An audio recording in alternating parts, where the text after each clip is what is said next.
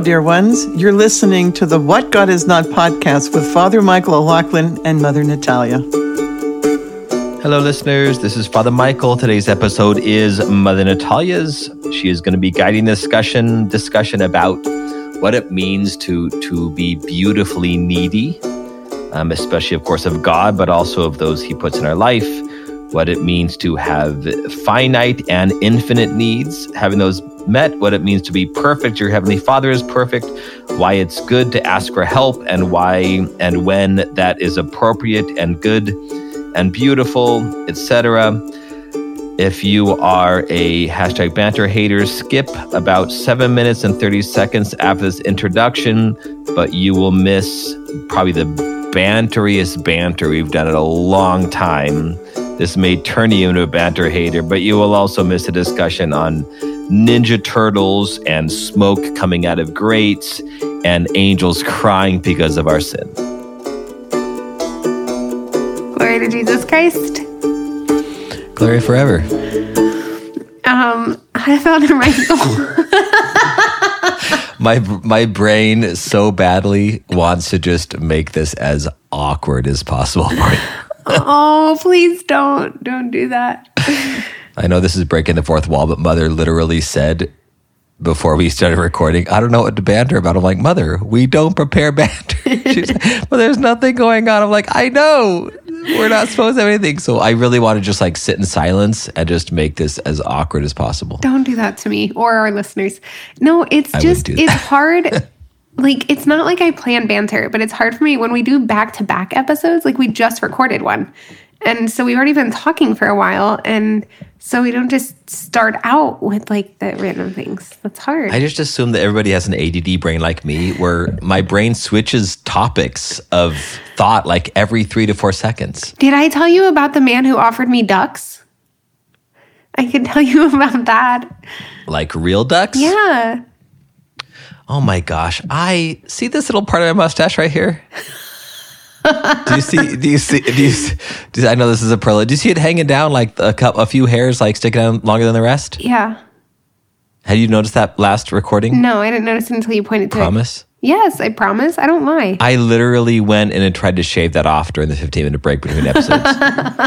it is still there. What did I shave? I don't like, I tried to trim my mustache to not have that thing, and Are it's you still telling there. me that while we're recording, you're just staring at yourself? It's, I, it's so obvious to me. I'm just vain. Sorry. You're so Ducks. vain. back to back to the other distraction. It's not even exciting. It was just the thing that popped in my head. Um, a man offered me ducks. That's pretty much the end of it. I was on a run and a truck pulled over, and I was like, oh, great.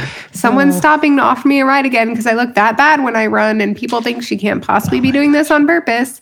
And um, seriously, people just pull over and they're like, do you need a ride? And I'm like, no, people do this. It's normal. Anyways, uh, one time I accidentally just said, no, I like beer and cheese. Anyways, um, but this guy wasn't offering me a ride. He was offering me ducks. He asked if I have, if we keep ducks.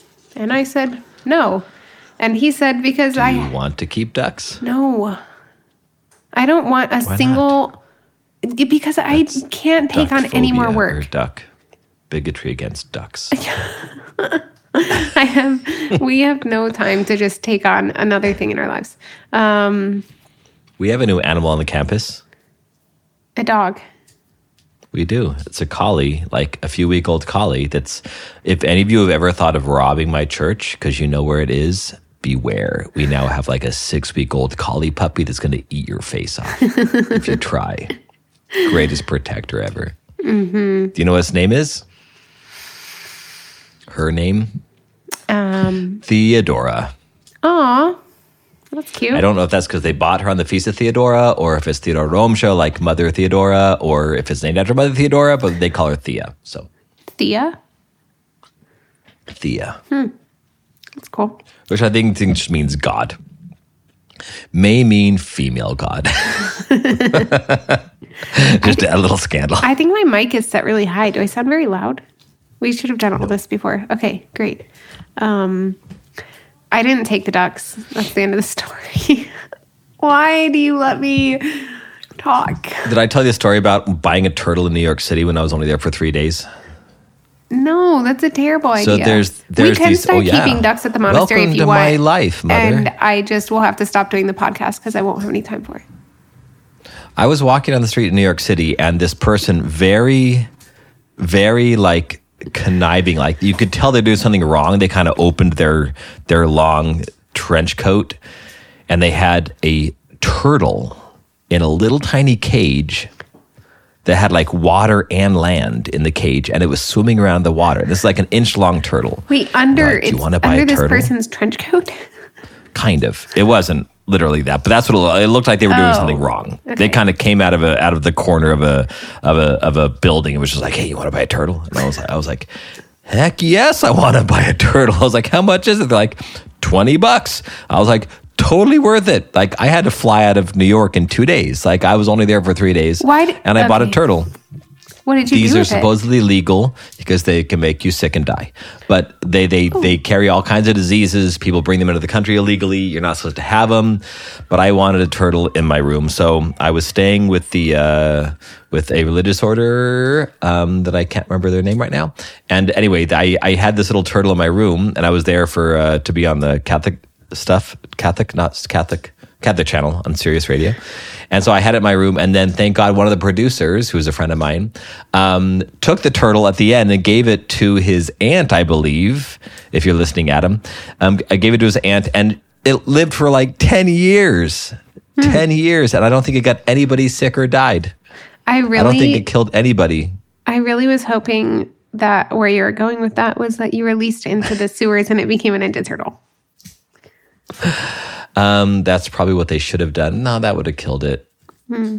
It, like in, in in Ninja Turtles, the rats like the turtles. Like he's a friend, he's a mentor, but in real life, a turtle that size in the sewer would be eaten by a rat. Yeah. Splinter would eat Michelangelo. That's part of the that's part of the in, initial Grimm's fairy tale Ninja Turtles um, that Disney botched. Um, this is really cute. Can you stop playing with that paper, please? Um, my it's Not a paper. it's it wasn't even just distracting to me. I could hear it in the mic. Um, it was paper. It was a sticker. Oh. Um my when I was growing up and my mom would take us for walks on base. I think we were probably like dropping my dad off at the ship or something and we were really sad. And anyways, to cheer us up, they my mom would tell us that um the there were potholes with like the steam coming out, right? And she would tell us that the steam coming out was the Ninja Turtles were making pizza. Um, and uh, sometimes I imagined that I could smell what kind of pizza it was, and I'd be like, "It's pepperoni," and isn't that cute? That is cute. When I was a kid, my my uncle would say that when it rained, it was the angels crying because I was such a sinner. I'm just kidding. I totally made that up. Oh, that was really horrible. Okay, great. Um, I'm trying to find a way to ease into your topic, which I don't know what it is. yeah, you didn't ease into. Okay, here is the transition into my topic. This, um, actually, no, it's a really good one, and it was totally an accident. Wow, God is good. Uh, little miracle. So, my, um, my mom, at least to my recollection, right? Maybe this wasn't the intention at all. Maybe my dad was there. Maybe it wasn't even to cheer us up. Anyways, but my mom would totally have done that if that was the case. So, um, because like I'm a kid and I'm sad and she's my mom and she's gonna do uh, what will be helpful to to to cheer me up and to ease my pain, right? Um, and like that's very normal.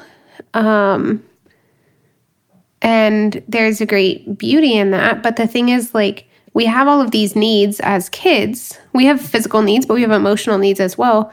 And then when we grow up, the needs don't just go away. Like, we still have a lot of needs.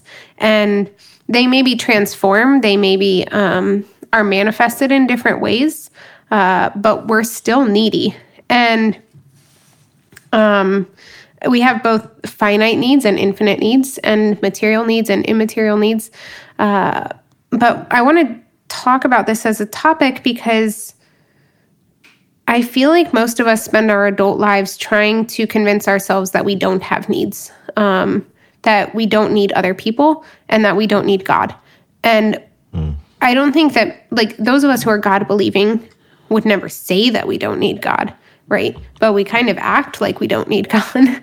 um, and, and to some extent, we do say sometimes in like an overly pious sort of way that we don't need other people um, because quote unquote all we need is God. And and there's I want to be clear because there's some truth to that. Like God is the only one that we need in the literal sense of we can dep- be deprived of all else and still have what we need for our salvation if we have God, right? Um, so in the very literal sense, that's true. Uh, but like that's not all that God wants to give us, and that's not all that we desire as humans. Like we uh, we desire other things, and so I kind of want to want to address this like maybe overly pious attitude of I don't need other people, and I think it comes more from it comes from other things as well, not just a piety, and I'll touch on that maybe towards the end. Um, but part of it, I think, comes from the verses like Matthew five forty eight. Um, be perfect as your heavenly father is perfect right it's like um, you have to be perfect you have to to never mess up and not need anything and um, just do great because that's what that's what the bible says. Uh, you know i had a retreat director recently who um, for a community retreat who was talking about the the greek word for perfect there um, is actually like a better translation of it is um, complete or integrated or whole. Um, so it's be whole as your heavenly Father is whole. Um, and um, or mature. It could also be mature. This is the actually there are other points in the New Testament where that same Greek word is used and it's translated in English as mature. Um, and I like that because perfection in the sense of never messing anything up is literally impossible in this life. And like, okay, with God, all things are possible. Again, that's the nice pious answer. Uh, but we know in our in our daily lives that like the just man falls seven times a day, right? And um, and the the saints, like none of the saints were perfect in that way.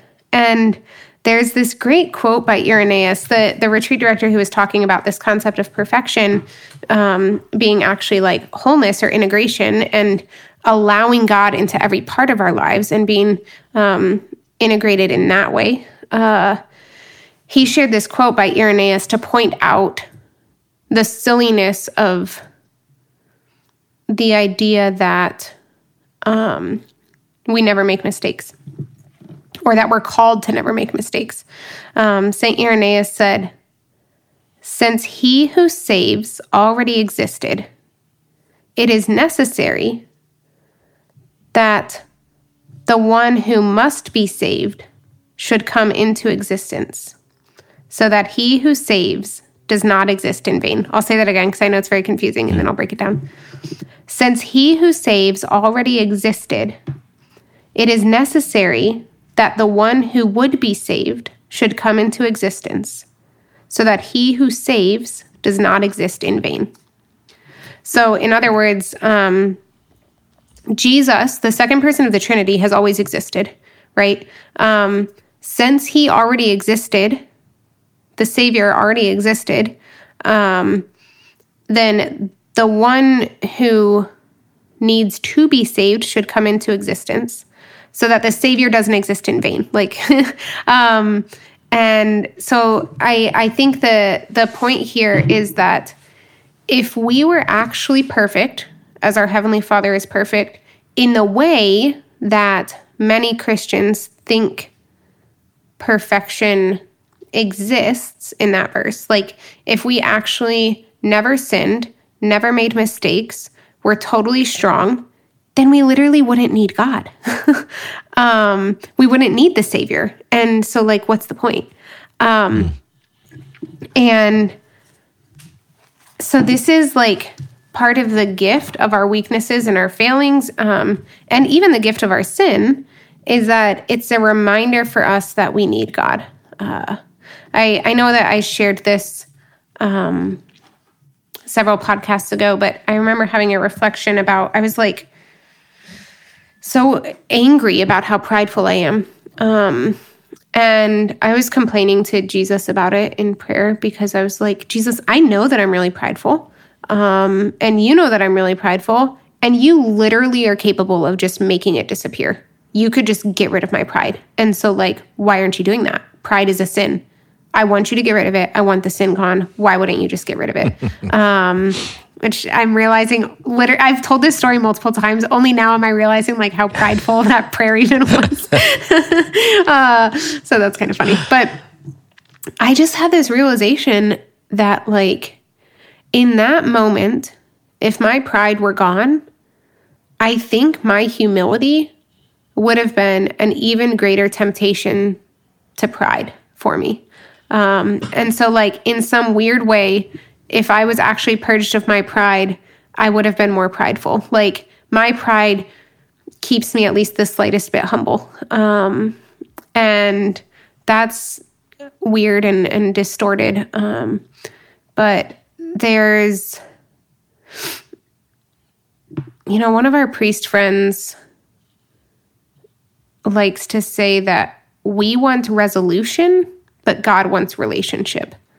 And I think that's the point here. Like, I just want all of these things to be fixed and to be gone if they need to be gone and so on and so forth. Yeah. Whereas God wants to actually like help me grow in relationship with him. And maybe that thing just suddenly disappearing um, is not the thing that's best for my relationship with him, uh, which is so hard for us to grasp. But um anyways. That really does make yeah that really does make me think back on on you know Jacob's wrestling with God and and how just how we want everything to be so clean and mm-hmm.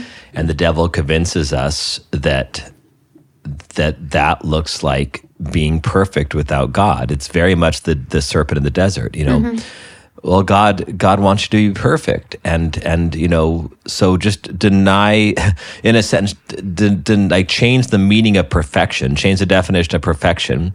And then you can be perfect. In other words you can be perfect without god. Uh, mm-hmm. doesn't exactly follow. But I, the, what i'm thinking of is that because i i like that but i've i've heard a homily in person where the the preacher said that that he like lessened the meaning of perfect by using the Greek.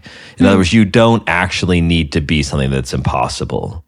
Just you can be something that's possible. And I was like, you know, oh, be careful with that because the, like the where you went was the exact opposite of that. Where you went is is is actually involving God in the process. But mm-hmm. I, I, mm-hmm. think if there's nothing wrong with you having the translation perfect because there's a great humility like you said. There's a great humility to saying, I'm I'm called to be something that I cannot be without God. It's impossible for me. I'm called to be something that I cannot achieve and can't even imagine achieving without God's direct work. And and when when I hear be perfect as your heavenly father is perfect, it just says be perfect in union with your heavenly father. In other mm-hmm. words, you you'll be perfect when you're in union with the one who is perfect. So right. but but but but we can't do it without that. And then considering, you know, I, I like what you said, maturity. I have a good friend who kind of wants to write a book on, on the meaning of maturity. It's kind of blown his mind recently how many times we can actually find that word in the scriptures and what maturity means, especially mm-hmm. for a husband and father. He has like 14, 15 kids now. um, so th- there's, um, th- there's a great, there's a great meaning there, but I think there's, there is something to say for, Christians, I've said this before, Christians are, are automatically hypocrites because we call ourselves and call others onto something that is impossible, as you said, Mother, without God. And so I think that instead of, we need just we need to be careful that we're not somehow lessening the, through interpretation, the word of God for the sake of making it more doable. Mm-hmm.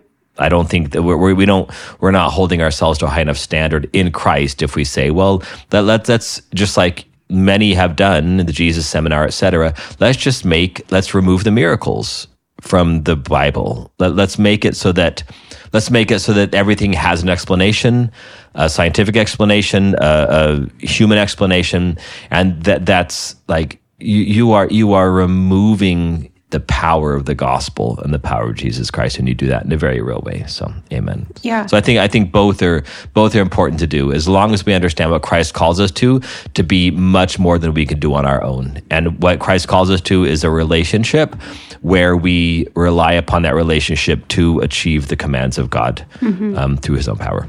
So the the reliance is where I really want to focus. Um, I wasn't even planning on talking about the like the pride and the defects and how those things stay, but but I think it it adds to the point of all of those failings remind us of our great need, um, and and that's where I really want to focus because again we think we shouldn't need, and as Christians we often yeah just go about like ashamed of the fact that we need to ask for help. And this isn't well this isn't just christians right? This is our modern mindset even. Like we're supposed to be independent. We're supposed to be self-reliant. We're supposed to be able to so on and so forth. Um and like if we're just working hard enough then um we shouldn't need anyone else's help. And um and we don't like asking for help. I'm gonna I'm gonna get to that in a second too. But um but I think as as Christians it takes this um it's this manifestation of like I should always be giving to other people, but I shouldn't need anything myself. And I I was already thinking about this and praying about it because of a, a day of reflection that Mother Gabriella gave at a local parish but then I was really struck by what James said in our Matthew 25 podcast as kind of like this just last second comment at the end when he said, um, you know, Jesus was saying that when you did these for my the least of my brethren, you did them for me. And so that means that when we're the ones who are hungry, when we're the ones who are imprisoned, when we're the ones who are strangers, like we need to be able to recognize Jesus in ourselves in that moment. Um, and that's really hard for me. Like when I'm the one in need. Sorry, can you say that again? Yeah. So because Jesus says in Matthew 25, he says that um, like when you fed the hungry, when you clothed the naked, when you visited, um, when you welcomed the stranger, when you did those things for them, you did it for me. So like he's in the hungry, he's in the stranger, he's in the Mm-hmm. um so we're called to be Jesus. Um, we're called to to Oh, serve. Jesus in those people. But when it's on the other end, like when we're the one who are hungry, um, and people are serving us, like then Jesus is in us then too. Mm. Amen. Um, Amen. And when I'm the one who's having to ask for help, like it's really hard for me to see Jesus in myself. Um, in fact, there's just a lot of self condemnation and shame, and like I shouldn't be having to ask for help right now, and so on and so forth. Um, but this is really like not scriptural for me to deny my own need. Um, to deny my neediness is not scriptural, and we see that like that connection that James made about Matthew 25. Um, but really, Jesus talks about our needs often, and he at no point doesn't say that like we shouldn't have needs. Um, he says we shouldn't worry about them. We shouldn't have anxiety. We should trust that the Father, that we have a good Father who provides for us, and all of that. But not that we we don't have needs. Um, and a couple passages that that came to mind, um, right off the bat were like when Jesus says to take to take up his yoke. I've talked about this before too, but a yoke by definition is carried between two animals, right? And so like to take up his yoke means to like carry it with him. It's not a carrying alone. It's like we need him. We need help. We can't do it alone. And um and then Romans 8:26 is the passage that talks about you actually referred to this in our last episode Father Michael but that's the passage that talks about how like even to pray we need God's help. We can't even pray on our own. like we need the Holy Spirit um, to to pray within us and to teach us how to pray. Um, and so that's just like a time in which we're in need and um and then uh, Jesus on the cross when he says to Mary, woman, behold your son. And then to John, behold your mother. It's like he's speaking to a need there. He's speaking to this need for um for for them to have relationship, even Mary and John, you know. Um and um yeah, I don't know. It's just it's it's all it's all over the Bible that like we need God, but also we need one another. Um, it's not good for man to be alone. Um, and the disciples he sends out in twos, you know. Um, and It's one of my favorite Yeah. meanings of be childlike. In yeah, other words, be needy. Mm-hmm. Yeah. Um, yeah, and that's that's something that I uh, I want to talk about as well. Um, is this childlikeness? Uh, but but the the last thing I wanted to mention, just kind of in this section of it, is like not only does Jesus point out our neediness in Scripture, but he also this is for me one of the one of the most beautiful things about the Eucharist is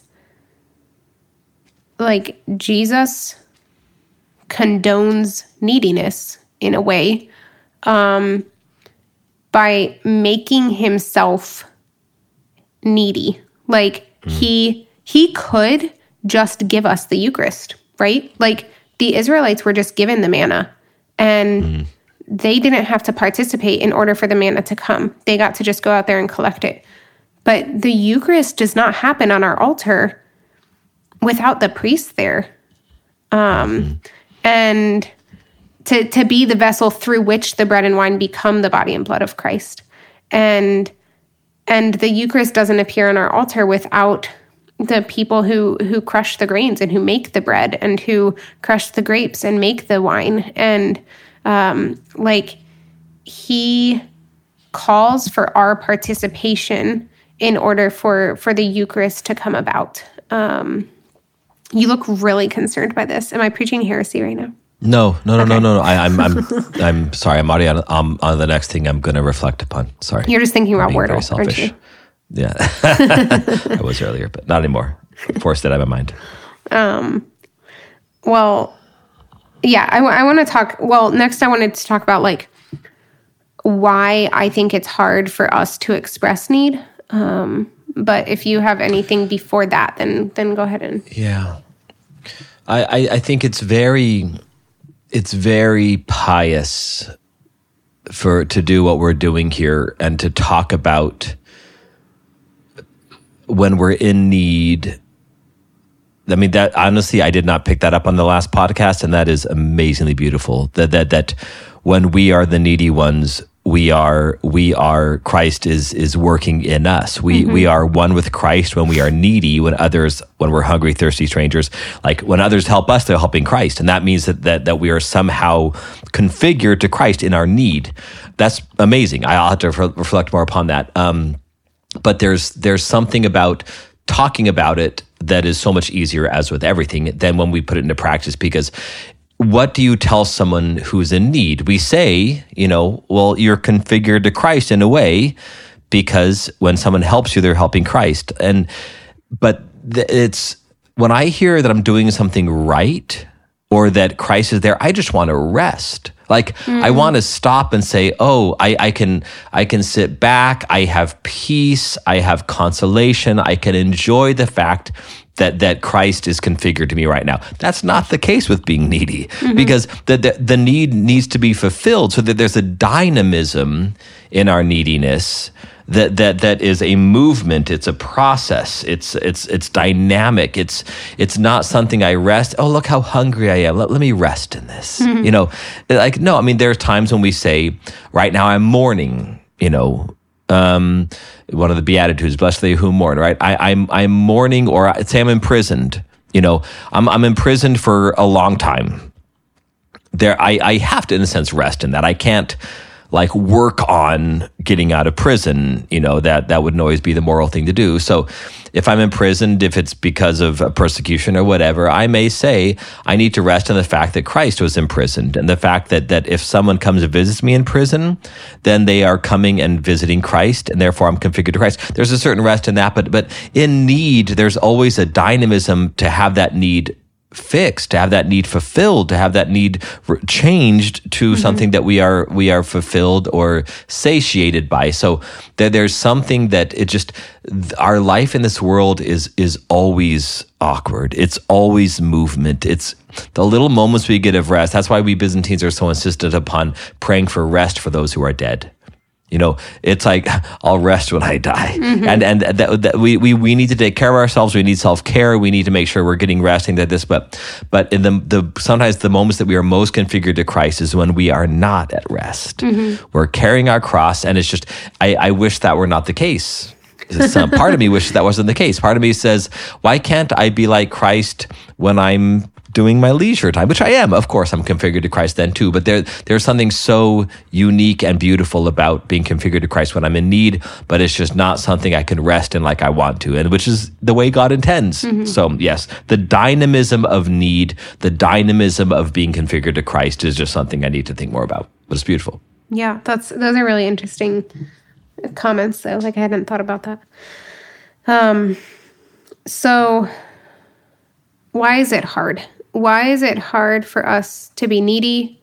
Why do we not like to be needy? And I don't just mean like the need that's uncomfortable. I don't just mean like the need of I'm in poverty and I need financial assistance or the need of um, I'm hungry and I need fed or something like that. But even just like I'm overworked and I need to tell my friends that I need help or I'm like on the verge of an emotional breakdown and um, I need to just not hold it together for a second um, and to have someone to receive that. And, um, or like, I need counseling. That's, you know, all of these things are like, it's so hard for us to admit this kind of need. And, um, I think some of that comes from pride.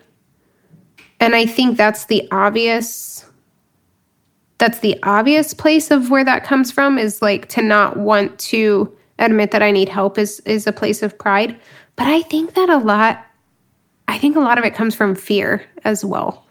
Um, and that's the part that we maybe don't think about. So because to express need is a vulnerable thing.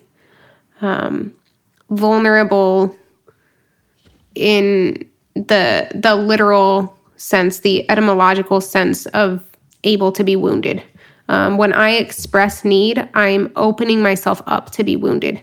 And you know, when we were we were talking about this after um, we were having a, a discussion group after Mother Gabriella's day of reflection, and one of the women we're all talking, and then um, there there was a babysitter with all the. It was just for women this day reflection, and there was a um, one of the older children was babysitting all the other kids, and so um, one who's like I don't know, he's part. I think he's three maybe. Um, he kind of escapes from the babysitter and runs over to mom, and um, and is just like just like I, want this, I need this, I blah, whatever, right? And then mom takes care of it, and then she comes back, and it's just in the midst of this conversation about neediness, and she's like, she's like, why can why why can the kids do it? Like kids, they just come up and they're like, I need, I need, I need, I need, I need, I need. And he just knows I'm going to give it to him because he's a terror if I don't. And so he knows I'm going to give it to him. And so why is it so hard for us to do it? And so that's why I think you're right, Father Michael, in like, this is one of the aspects that I think Jesus meant when he said to be like a child is like, mm-hmm. don't be afraid to be needy. Don't be afraid to express your need. Don't be afraid to go to God the Father and say, I need, I need, I need, I need, I need. Um, and so when she asks this question, she's like, why is it not hard for them and it's hard for us? And I said, I think, I think part of it's because his needs have always been met. He's always like, he hasn't been wounded in that way, you know? Um, like, we've gone to a friend while in need and said, like, I'm really struggling with this, and we've just not been received. And that hurts, and it makes it harder to do it the next time. And, and like, obviously, that's not true for all children.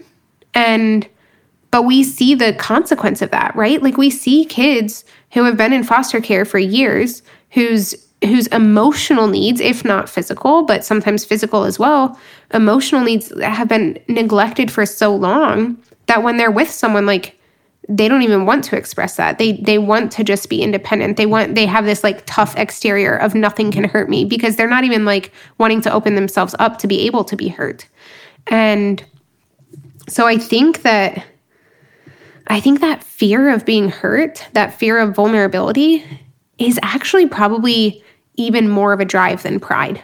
Um, and um, yeah, I mean, I, I have some more to say to that as well, but please interject because I've been talking a lot.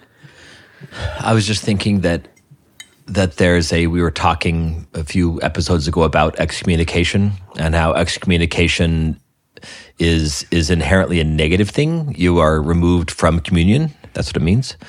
Um, but but uh, uh underneath that explicit negative is the the inherent positive that in other words, you, you're removed from something you can come back to. You you we're removing you to draw you back. So there there is something to be in communion with, and there's a way of receiving that gift of communion. I think the same thing is true here need is, is a is a negative thing. We will not have a neediness like we do here on earth and heaven. We won't have it. It'll be gone. It's it's in a sense an, an evil, a lack. Um, but the inherent in in need is is hope mm-hmm. because the, the, there, there's a hope of, of having the need fulfilled. I think that's when the devil acts in these wounds, as you put it, when the devil acts in these experiences of not having what we think is our needs or what sometimes are our needs un, go unfulfilled. Um, the, the, the devil, that's what he's doing. He's hacking away at our hope. He, he's, he's making it so that we have, we have trouble seeing hope to have our needs fulfilled or, or hope in having our attitude changed so that we realize we don't need it or whatever it may be. Um, but I, I think there's something beautiful to say in that's one of the reasons why need is Christ-like and why we can configure to Christ in our need and why um, why ch- Jesus chooses to to have His kingdom be the way it is um, is because we we should inherently in our need see hope, which is, of course, a a transcendent virtue, a, a divine virtue that comes from God. Yeah. Um, one of the things that Mother Gabriela said in her one of her talks that day that I thought was just really great is she she was like, you know, we're so she was talking about how we have wounds and how we have needs and sometimes those two things rub up, rub up against each other. But she said, um, we we can be so resistant to our own needs and wanting to pretend like we don't need other people, and that um, we can be so impatient with ourselves when we have needs, um, or when we're acting out of our wounds. And she said that one of the things that's indicative of this is when we're lacking in gentleness and patience with the people around us. She was like, if if you if you're being if if you're being not gentle with everybody around you and you think everyone around you is the problem and everyone around you needs to change, then probably the one that you're lacking the most gentleness with is yourself. Uh, and and it's been interesting.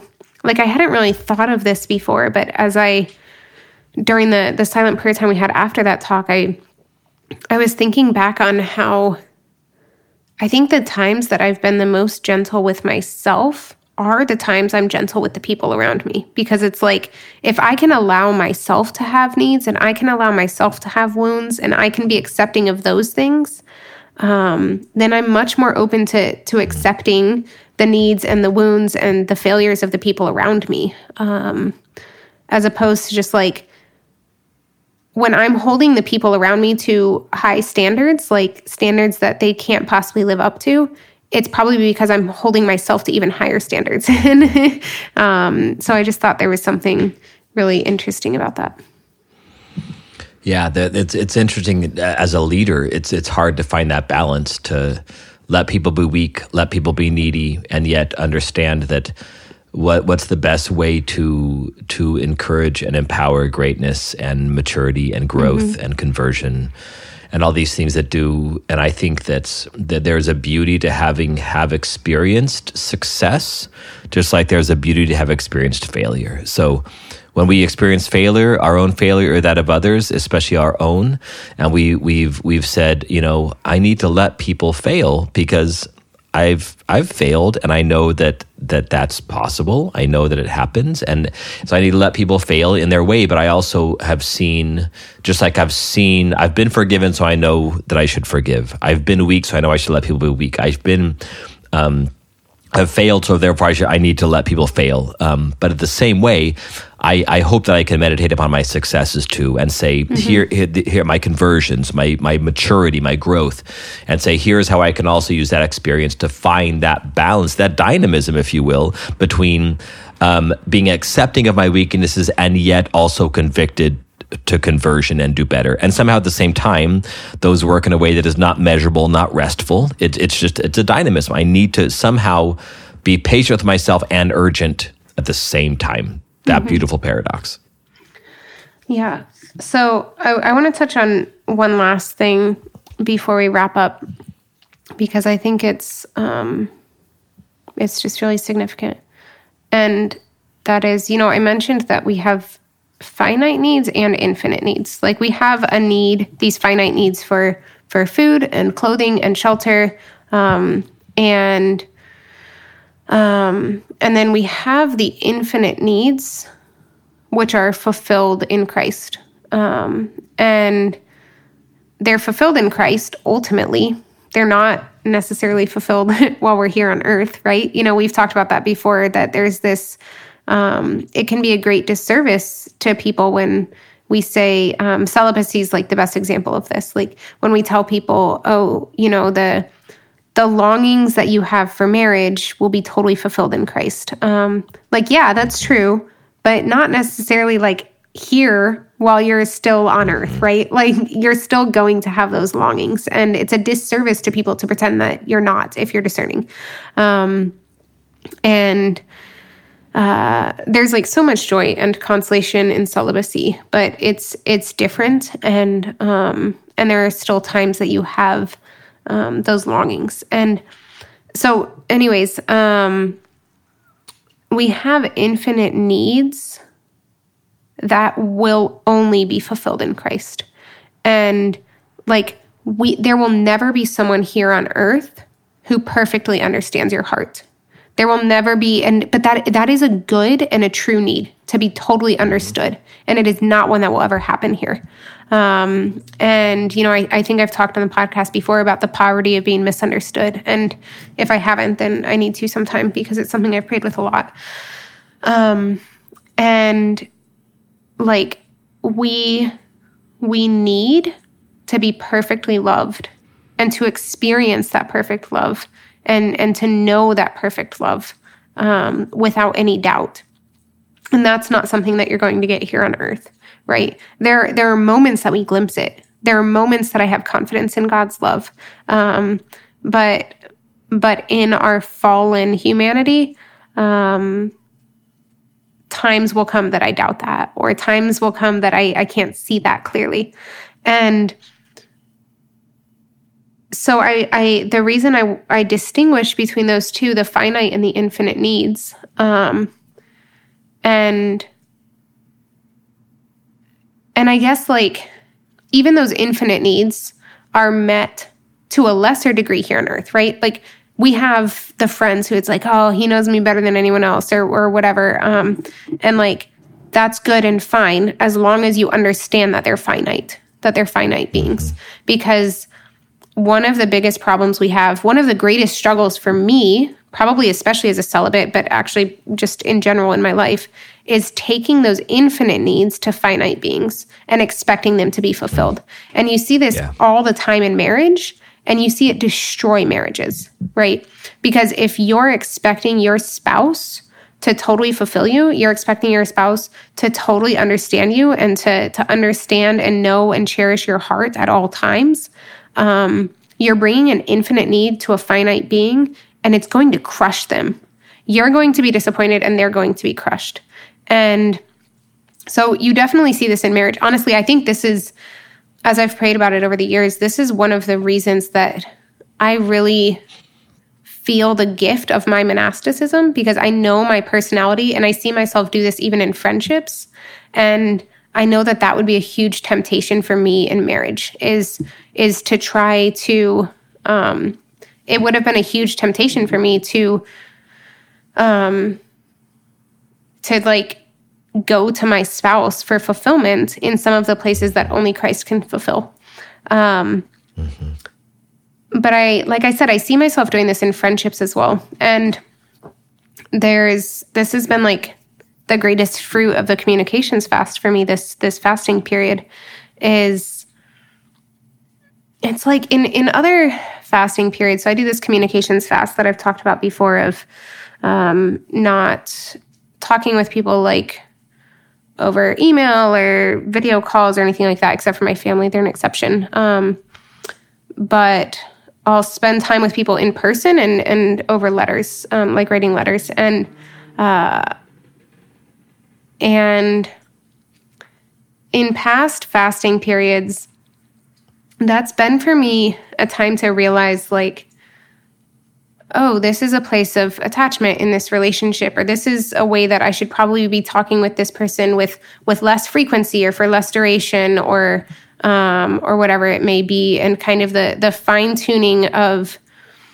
the the ways of communication or like maybe we shouldn't be like i'm probably getting i'm probably too intimate in that particular topic or that area or whatever it is um but this fasting period has not been that at all um and for me, it's been much more like I'm in a place in my relationships. I th- this is vulnerable, but I think it's really good for people to hear. I'm in a place in my relationships where it's like there's a great purity there, and and there's a detachment um, to a degree. There's there's always some attachment, but um, I've realized I'm getting a lot of consolation in some of my friendships, and this fasting period has been one. It's hard to articulate, but where I, I feel the Lord's movement in my heart is one of like, I still want to give you these these consolations in your friendships. Like these consolations are not ones that I'm wanting to take away from you.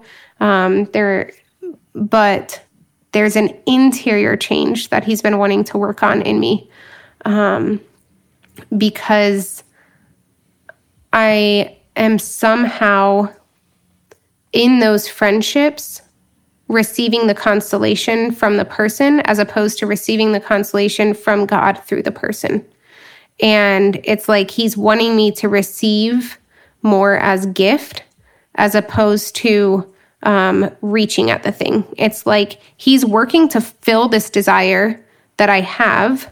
Um, or this need that I have, this emotional need, or whatever it is, he's wanting to fill that maybe even through this person um, but that it's it, it can like I can lose focus on the fact that Jesus, my spouse, is filling this need through this person, as opposed to this person is filling this need. Um, I I know that's really abstract. I don't really know how to articulate it better. Yeah. Um, but That makes sense.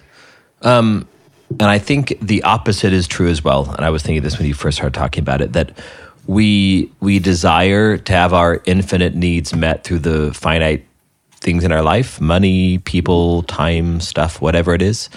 Um, but the opposite is true too. That that we also want to fulfill the infinite needs in other people because of that's such an honor. Like we want, we want, especially in marriage. I think we want to be Yeah. everything to people. I, I want to be your savior. I want to be, I want to give you everything you want, everything you need, so you don't need to go to anybody for anything, including Jesus. And we just need to be very, very careful with that. To say uh, the the temptation to want to be a Messiah. I've shared many times that I, I've had this many times in my life. The we we the the hesitation for directing people to say that that's something that you need to go to Jesus for, or to say, I, I I'm here to to be an instrument of, of Christ in your life in the way that, that I'll pray for you, I'll assist you in, in what our Lord asks me to do, but but there's certain things that we we need to make sure that we don't desire to be to fulfill someone's um, infinite needs, but rather to be an instrument of Christ if he wants that, but more u-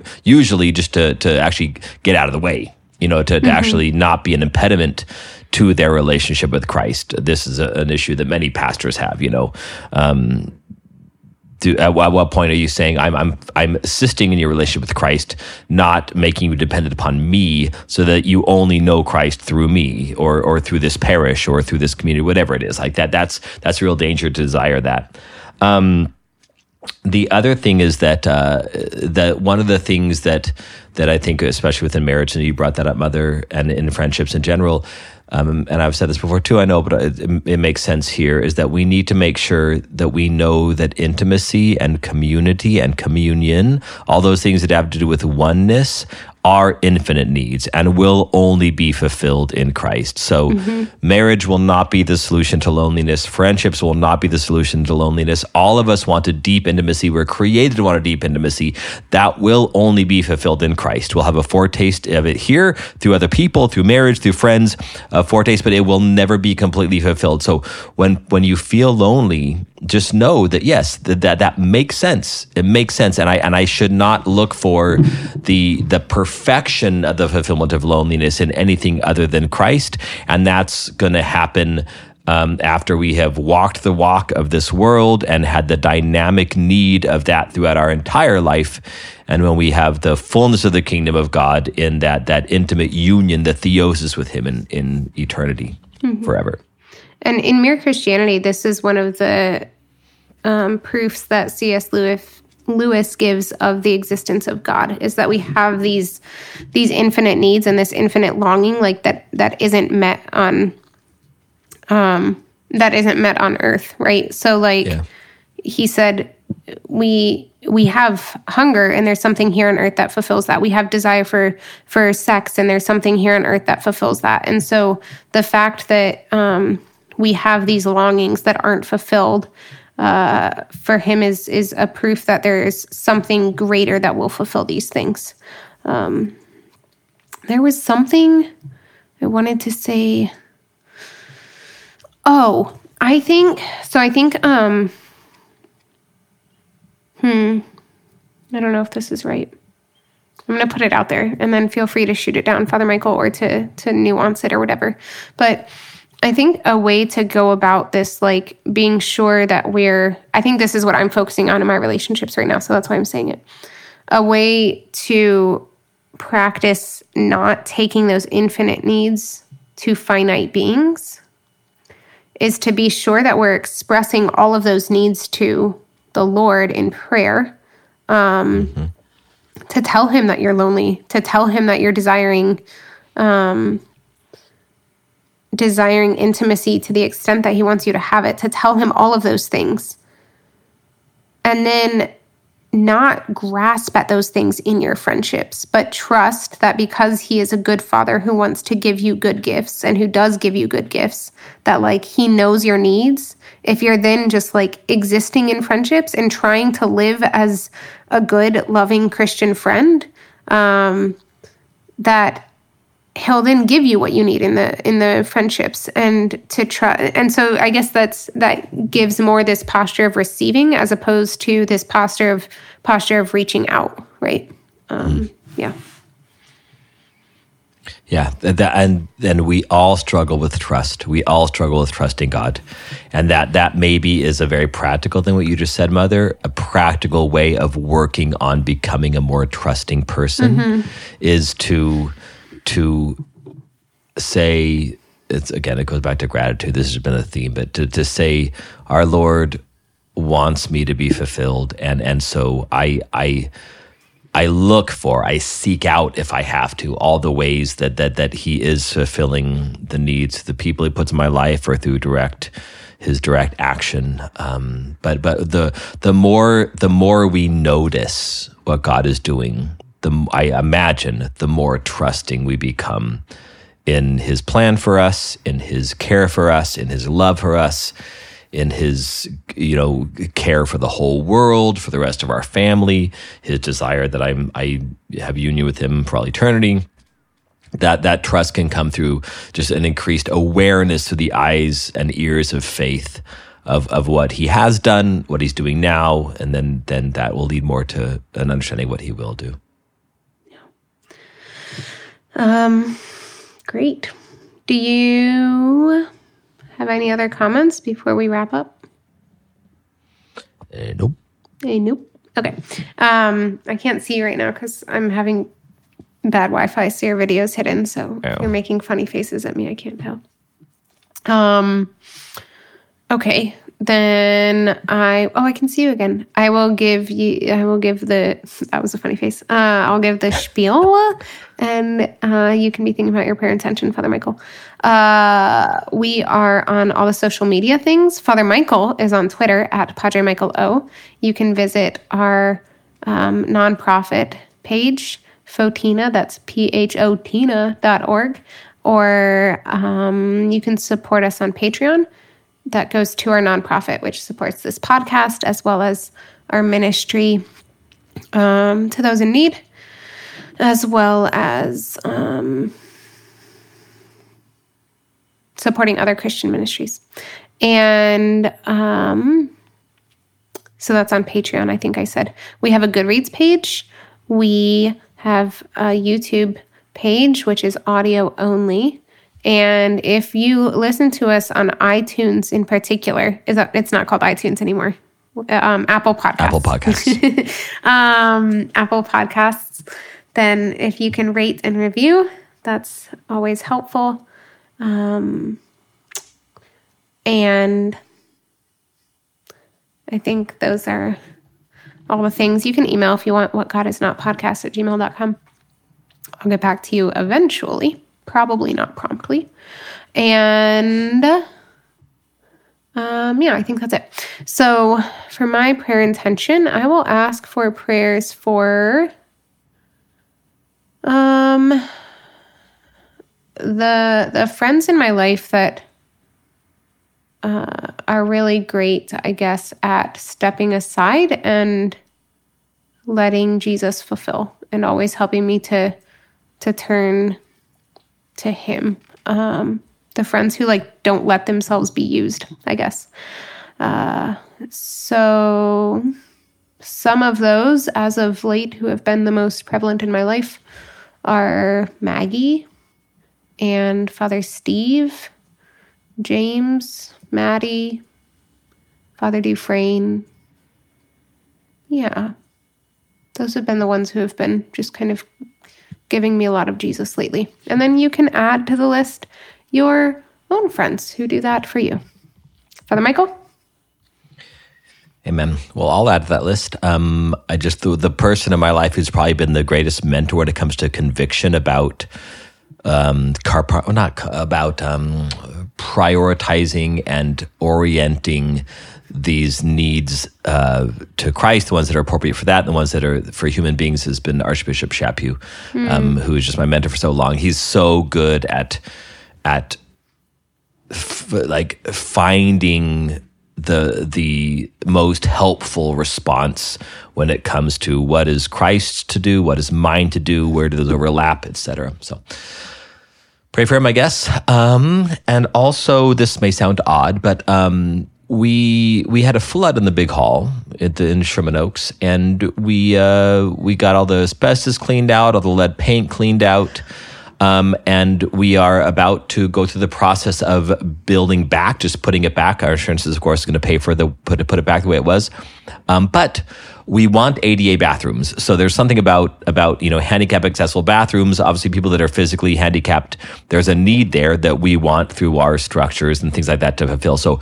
Um, I'd really like to put handicap accessible bathrooms in the big hall. Um, but I don't know if we have the money for that. There's a chance that our insurance may cover it, so pray for that. Pray, pray either that either that our insurance will cover um, bringing it up to code, or that we somehow find the money to make our big hall bathrooms ADA approved so that we can have handicap bathrooms so that people in wheelchairs, etc., don't need to come all the way across the parking lot to the church to go to the bathroom.